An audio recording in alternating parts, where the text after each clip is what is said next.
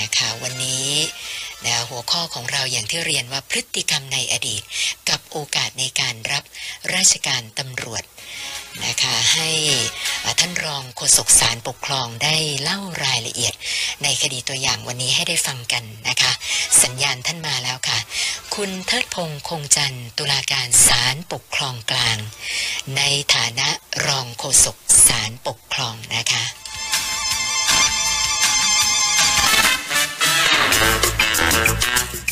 ายชายคาปัญหาชาวบ้าน โดยสารปกครอง สวัสดีค่ะท่านรองค่ะครับ สวัสดีคุณสุนันท์สวัสดีท่านผู้ฟังครับค่ะ อันดับแรกต้องเรียนถามท่านรองก่อนว่า เอ๊ะ หลักเกณฑ์ในการบรรจุเข้ารับราชการตำรวจในบ้านเราเนี่ย มันเป็นยังไงแล้วก็มีขั้นตอนอะไรบ้างอะค่ะท่านรอง ครับสำหรับการอ่าบรรจุนะครับก็คือการสอบคัดเลือกเข้าเป็นข้าราชการตำรวจเนี่ยอ่า หลักเกณฑ์ก็จะเป็นไปตามที่กฎหมายกำหนดทั่วไปไว้นะครับ อย่างค่ะเช่น มีสัญชาติไทยโดยการเกิด อายุไม่ต่ำกว่า 18 ปีเลื่อมใสในการปกครองในระบอบประชาธิปไตยอันมีพระมหากษัตริย์ทรงเป็นประมุขครับอ่าไม่เป็นข้าราชการการเมือง ผู้ดำรงตำแหน่งการเมือง ผู้บริหารหรือสมาชิกสภาท้องถิ่น หรือไม่ดำรงตำแหน่งในพรรคการเมือง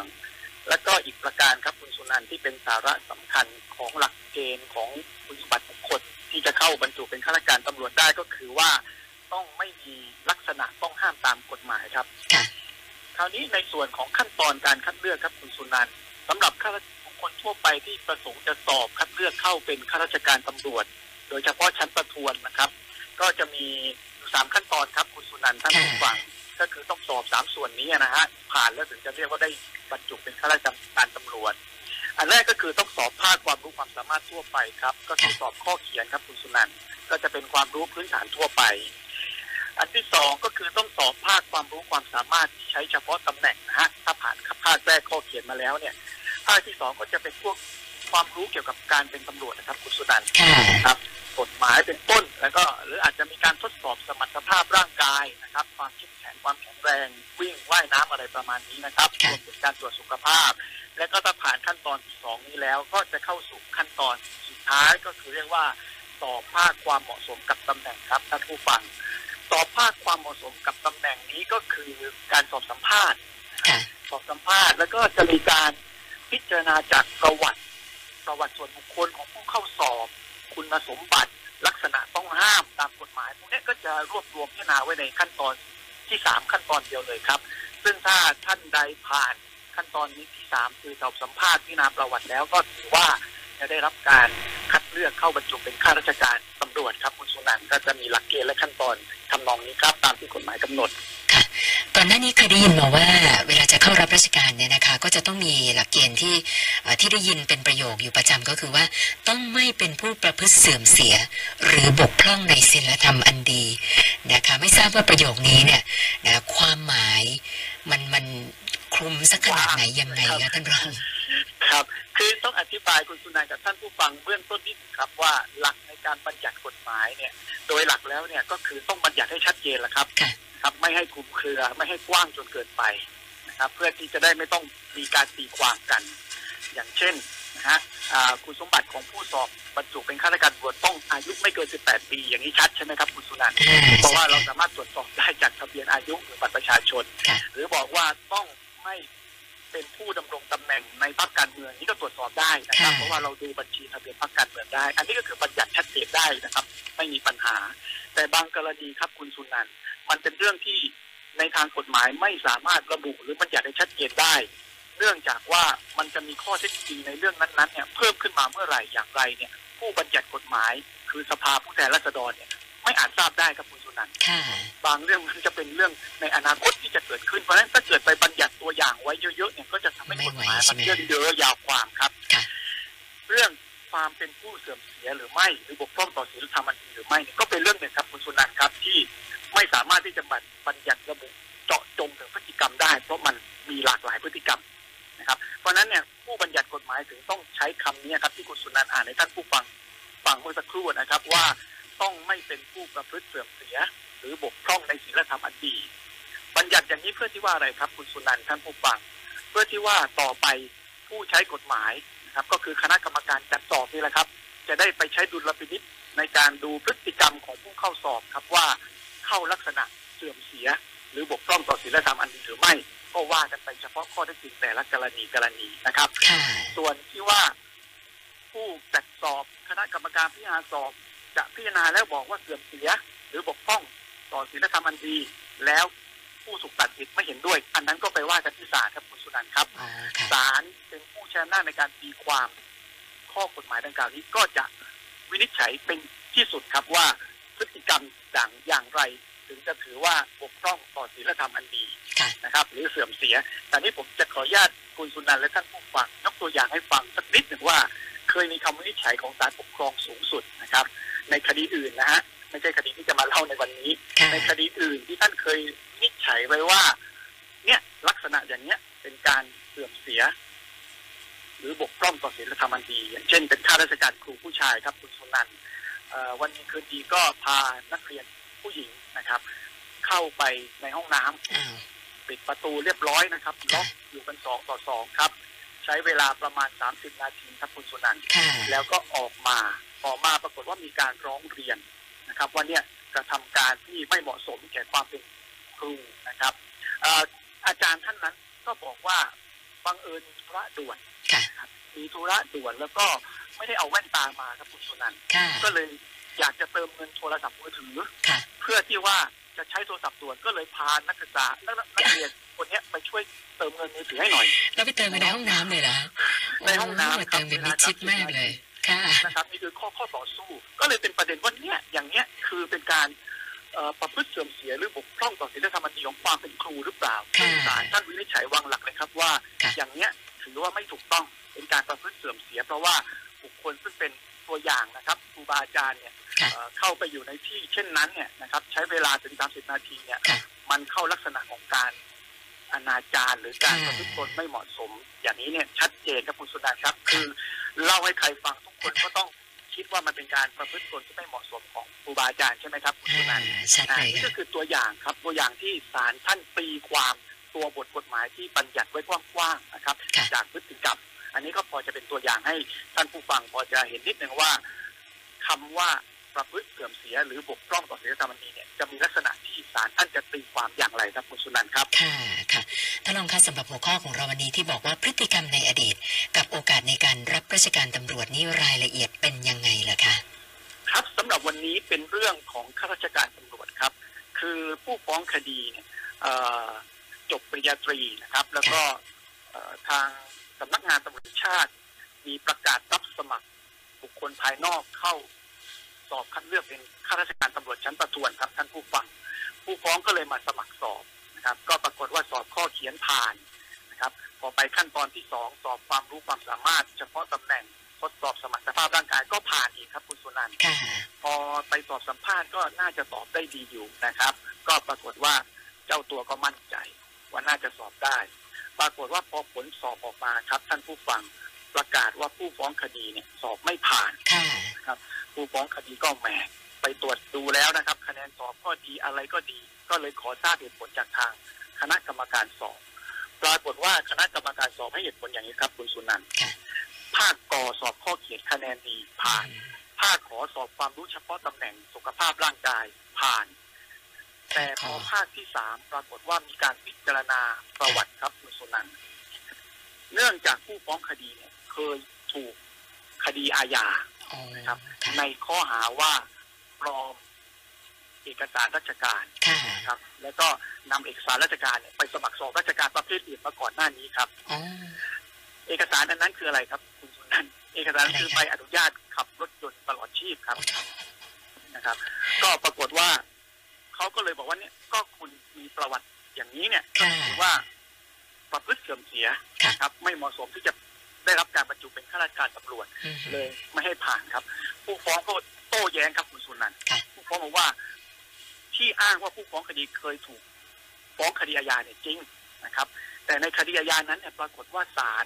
พิพากษายกฟ้องและเป็นที่สุดครับค่ะโดยศาลท่านวินิจฉัยว่าผู้ฟ้องไม่มีเจตนาในการปลอมอ๋อ ใบอนุญาตขับรถยนต์นะครับค่ะไม่มีไม่ไม่ไม่มีเจตนา เพราะฉะนั้นเนี่ยจะเอาเรื่องนี้มาตัดสินผู้ฟ้องคดีไม่ได้อืมนะครับ ไม่ถูกต้องผู้ฟ้องคดีเลยยื่นฟ้องคดีต่อศาลครับคุณสุนันท์ครับค่ะขอให้ศาลปกครองเนี่ย มีคำพิพากษาเพิกถอนคำสั่งที่เอ่อว่าผู้ฟ้องคดีสอบไม่ผ่านบรรจุเป็นข้าราชการตำรวจครับคุณสุนันท์เรื่องเลยมาถึงศาลปกครองสูงสุดครับ คือถ้าคดีนั้นเนี่ยศาลยกฟ้องก็ก็น่าจะแสดงว่าเขาไม่ผิดนะนะคะ แล้วอย่างนี้ครับศาลปกครองสูงสุดได้พิจารณาเรื่องนี้ยังไงบ้างคะครับคดีนี้เข้ามาสู่การพิจารณาของศาลปกครองสูงสุดครับ ซึ่งศาลท่านวินิจฉัยอย่างนี้ครับว่า ในกรณีนี้นะครับ ข้อเท็จจริงเนี่ยปรากฏว่าผู้ฟ้องคดีเนี่ยได้ยอมรับครับคุณสุนันท์ว่า ในวันที่ไปยื่นทำใบอนุญาตขับขี่รถยนต์เนี่ยนะครับ ก็นั่งรออยู่นะครับ ปรากฏว่ามีชายคนหนึ่ง แต่งตัวชุดสีกากีครับค่ะลักษณะเหมือนเจ้าหน้าที่นะครับ ของสำนักงานขนส่งเนี่ย มาถามผู้ฟ้องคดีว่า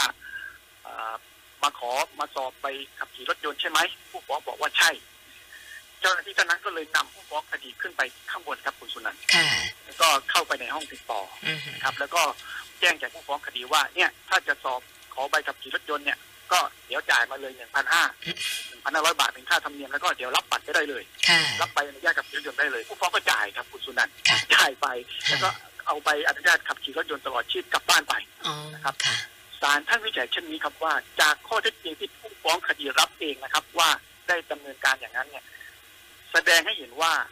นะครับ ผู้ฟ้องคดีเนี่ย ขณะไปยื่นขอใบอนุญาตขับขี่รถยนต์นะครับ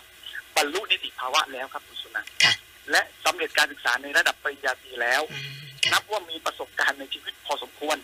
ครับ ผู้ฟ้องคดีจึงย่อมคาดหมายได้ว่า ในการขอรับใบอนุญาตขับรถยนต์นั้น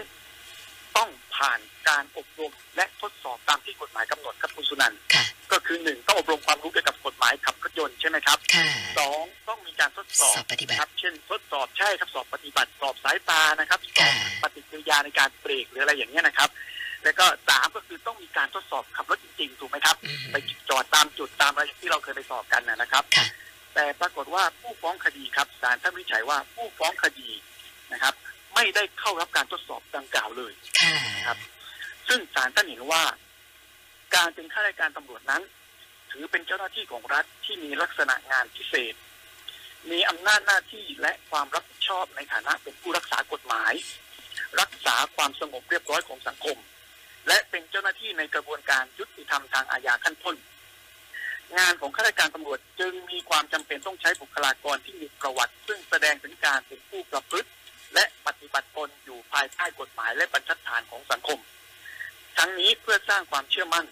เชื่อถือและความเคารพศรัทธาแก่ประชาชนว่าข้าราชการตำรวจผู้นั้น จะสามารถพิทักษ์กฎหมาย และพดุงความยุติธรรมไว้ได้ค่ะนี่นะครับ คุณสุนันท์ท่านผู้ฟังครับศาลท่านวินิจฉัยวางหลัก ความเป็นข้าราชการตำรวจไว้อย่างนี้เลยนะครับค่ะคือท่านเน้นว่าเป็นผู้รักษากฎหมาย เพราะฉะนั้นต้องรู้กฎหมายนะครับ ดังนั้นศาลท่านวินิจฉัยในท้ายที่สุดนะครับว่า เมื่อผู้ฟ้องคดีได้รับใบอนุญาตขับรถยนต์มา โดยที่ไม่ได้ผ่านขั้นตอนตามที่กฎหมายกำหนดครับคุณสุนันท์ค่ะตรงนี้แหละครับจึงถือว่าผู้ฟ้องคดีเป็นผู้ประพฤติเสื่อมเสียในเรื่องดังกล่าวครับ ก็คือรู้นะว่าขั้นตอนเนี้ยมีกฎหมายกำหนดไว้ว่าต้องทำแต่ไม่ทำนะครับ ไม่ไปทดสอบตามที่กฎหมายกำหนด แต่กลับไปจ่ายเงินนะ ครับค่ะแล้วก็รับไปรับรับไปขับขี่กลับบ้านมาเลย เพราะฉะนั้นถือว่าเป็นผู้ประพฤติเสื่อมเสียครับ ไม่เหมาะสำหรับการจะเป็นข้าราชการในตำแหน่งผู้รักษากฎหมายครับคุณสุนันท์ครับค่ะค่ะคราวนี้อีกประเด็นหนึ่งที่สำคัญนะครับ ที่คุณสุนันท์ทิ้งไว้สักครู่ว่าอ้าวในเมื่อคดีอาญานะครับค่ะศาลพิพากษายกฟ้องและอีกว่าขาดเจตนาก็นั่นน่ะตสิรงนี้ใช่ไหมครับค่ะตรงนี้ศาลท่านศาลปกครองสูงสุดท่านวินิจฉัยอย่างนี้ครับว่า กรณีเช่นนี้นะครับ แม้ว่าผู้ฟ้องคดีจะไม่ได้ถูกฟ้องคดีอาญาเลยก็ตามครับคุณสุนันท์ครับค่ะแต่ผู้ฟ้องคดีต้องรู้ว่าการไปทดสอบขอใบอนุญาตขับขี่รถยนต์เนี่ยต้องผ่านขั้นตอนที่กฎหมายกำหนดค่ะครับศาลปกครองสูงสุดท่านยังย้ำอยู่ที่ประเด็นเดิมนะครับอืมว่า เป็นเรื่องที่คุณต้องรู้ค่ะนะครับว่าต้องทำตามกฎหมาย คุณเป็นผู้รักษากฎหมายจะสอบตำแหน่งนี้เนี่ยคุณบอกไม่รู้ไม่ได้เพราะฉะนั้นศาลท่านวิจัยเลยว่าต่อให้ไม่มีการฟ้องคดีค่ะหรือพูดในทางเอ่อ กลับกันนะครับ ว่าต่อให้ศาลยกฟ้องในคดีอาญาค่ะเพราะเรื่องขาดเจตนาก็ตามเพราะคุณไม่ได้ร่วมกระบวนการปลอมว่าอย่างนั้นนะครับ แต่คุณไปสอบโดยไม่รู้ว่ากฎหมายบังคับให้ต้องทำเนี่ยค่ะคุณเป็นตำแหน่งข้าราชการตำรวจไม่ได้นะก็ถือคะว่าเป็นผู้ประพฤติเสื่อมเสียนะครับเพราะฉะนั้นศาลปกครองสูงสุดท่านจึงวินิจฉัยยืนยันความเห็นของคณะกรรมการพิจารณาสอบของสำนักงานตำรวจแห่งชาติครับคุณสุนันท์ครับว่าค่ะชอบแล้วนะครับค่ะเมื่อชอบแล้วคดีนี้ศาลท่านจึงพิพากษายกฟ้องครับ ก็เท่ากับว่าผู้ฟ้องคดีไม่ได้เข้ารับ ราชการค่ะตำรวจชั้นประทวนนะครับ เนื่องจากว่าไม่ได้ปฏิบัติตามกฎหมายในขั้นตอนของการขอใบอนุญาตขับขี่รถยนต์ครับคุณสุนันท์ครับโอ้อยังนี้แสดงว่าศาลปกครองสูงสุดท่านพิจารณาจาก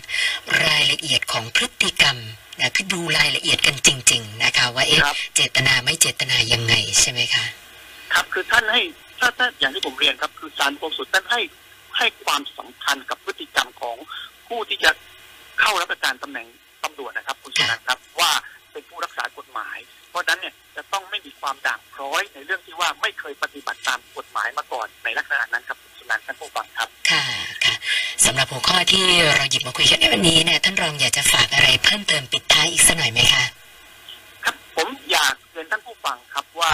ในการเป็นข้าราชการตำรวจเนี่ยนะครับ เป็นตำแหน่งที่สังคมคาดหวังกับคุณสุนันท์ครับ เพราะว่าเป็นทั้งผู้รักษากฎหมายนะครับ และก็เป็นผู้ที่ใกล้ชิดกับพี่ น้องประชาชน เพราะฉะนั้นเนี่ยการคัดเลือกข้าราชการเข้ามาเป็นตำรวจเนี่ยทางสำนักงานตำรวจแห่งชาติเนี่ยก็ต้องปฏิบัติให้เป็นไปตามเจตนารมณ์ของกฎหมายตำรวจแห่งชาตินะครับค่ะเพื่อที่ว่าจะได้บุคคลที่ไม่มีความด่างพร้อยจริงๆ โดยเฉพาะเรื่องที่ว่าไม่เคย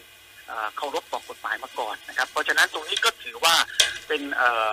เป็นการปฏิบัติหน้าที่ที่ดีของสำนักงานตำรวจแห่งชาตินะครับ ในการคุ้มครองบุคคลที่จะเข้ามารับราชการกันกรองให้ได้บุคคลที่เป็นไปตาม